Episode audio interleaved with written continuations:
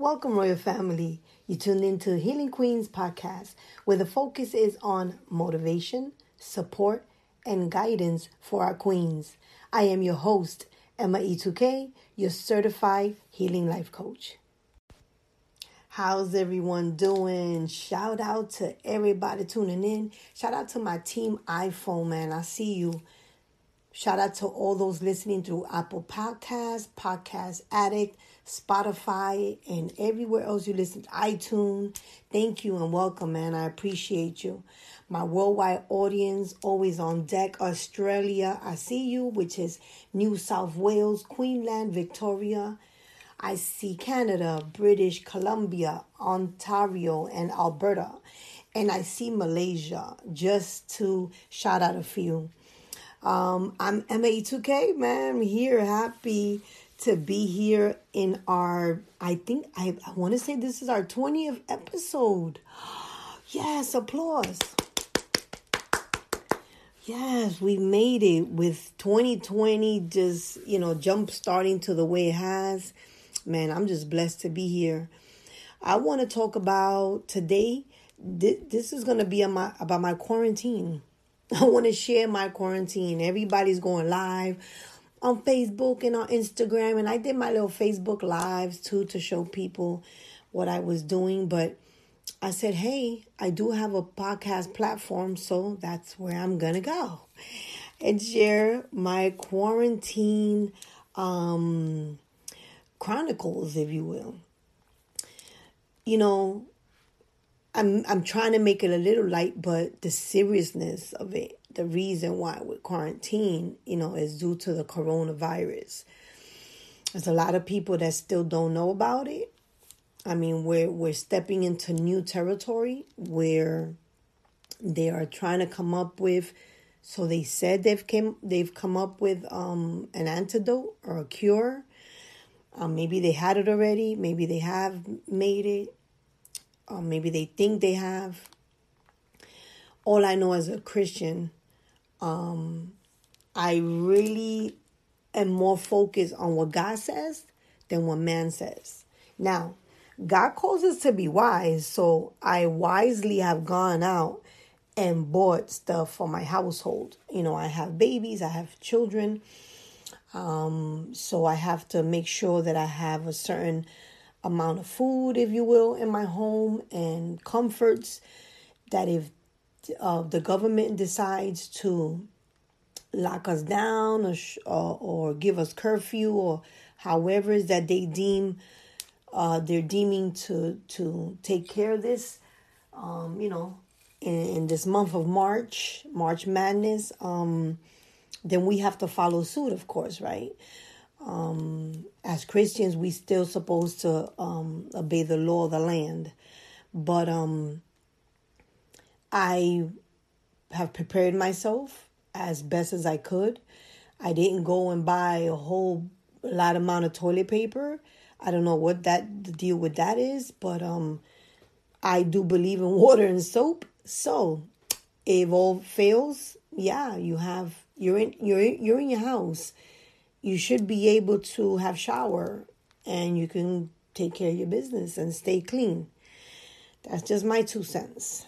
But um I feel that I've, you know, I've uh, stacked up as many things as I could.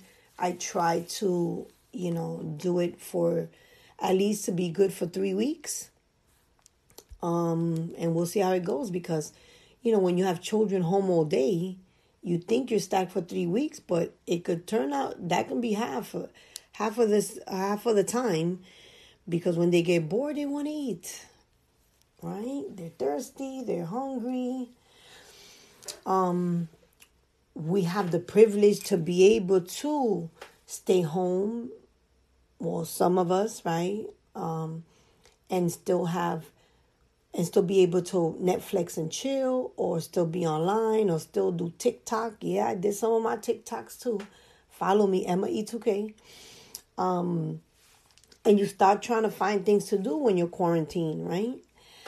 Um, when you live in a house, there's a lot of stuff that you always got to be fixing, and you always put it aside when you know because you're so busy. Well, I'll, I'll do it this weekend, the following weekend, the end of the month. Well, I can't say that anymore because I do have time on my hand.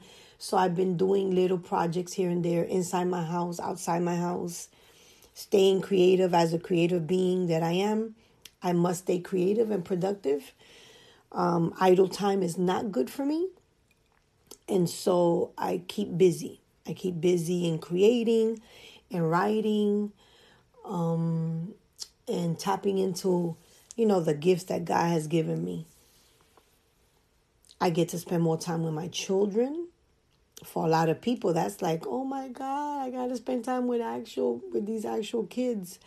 I'm blessed. I'm, you know, I'm, I'm blessed that I'm able to spend a little more quality time as far as not in a rush because I got to rush and go do something else or go out.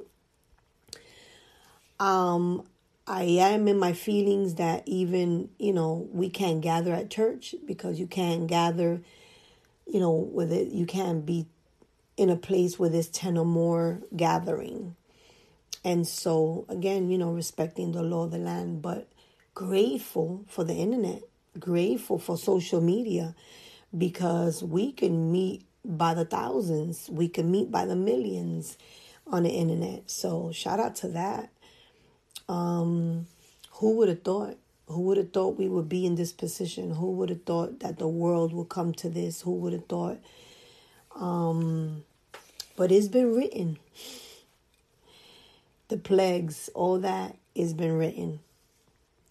I want to share scripture with you. I usually don't really share scripture. I may talk about a scripture, but I'm going to share Luke 12 22 to 24. And basically, to sum it up, it just says I mean, everyone has a different um, Bible version. So, and whoever reads it may get whatever understanding God wants you to get. What I got from it um, was that we're too busy running around worrying about our clothes, worrying about food, worrying about toilet paper and everything else, and not coming to the understanding that God got us a thousand percent. So that's what I got from it. You know, maybe your understanding of it or your version, your Bible version, will uh, give you a different clarity, but that's what it gave me.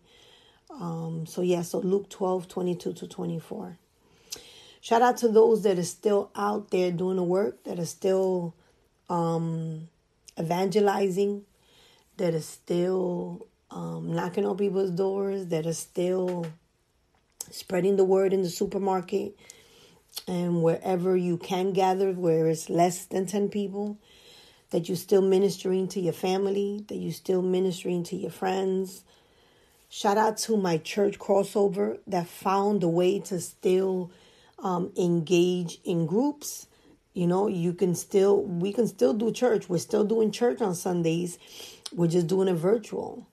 Um, it's amazing how the internet, you know, we complained about that it separates us, and at this moment in time is actually connecting us together. Everyone um, on their social media heavy people doing lives on their Instagram, and on their Facebook, and everywhere else they could, creating their TikTok videos, and the numbers are going up.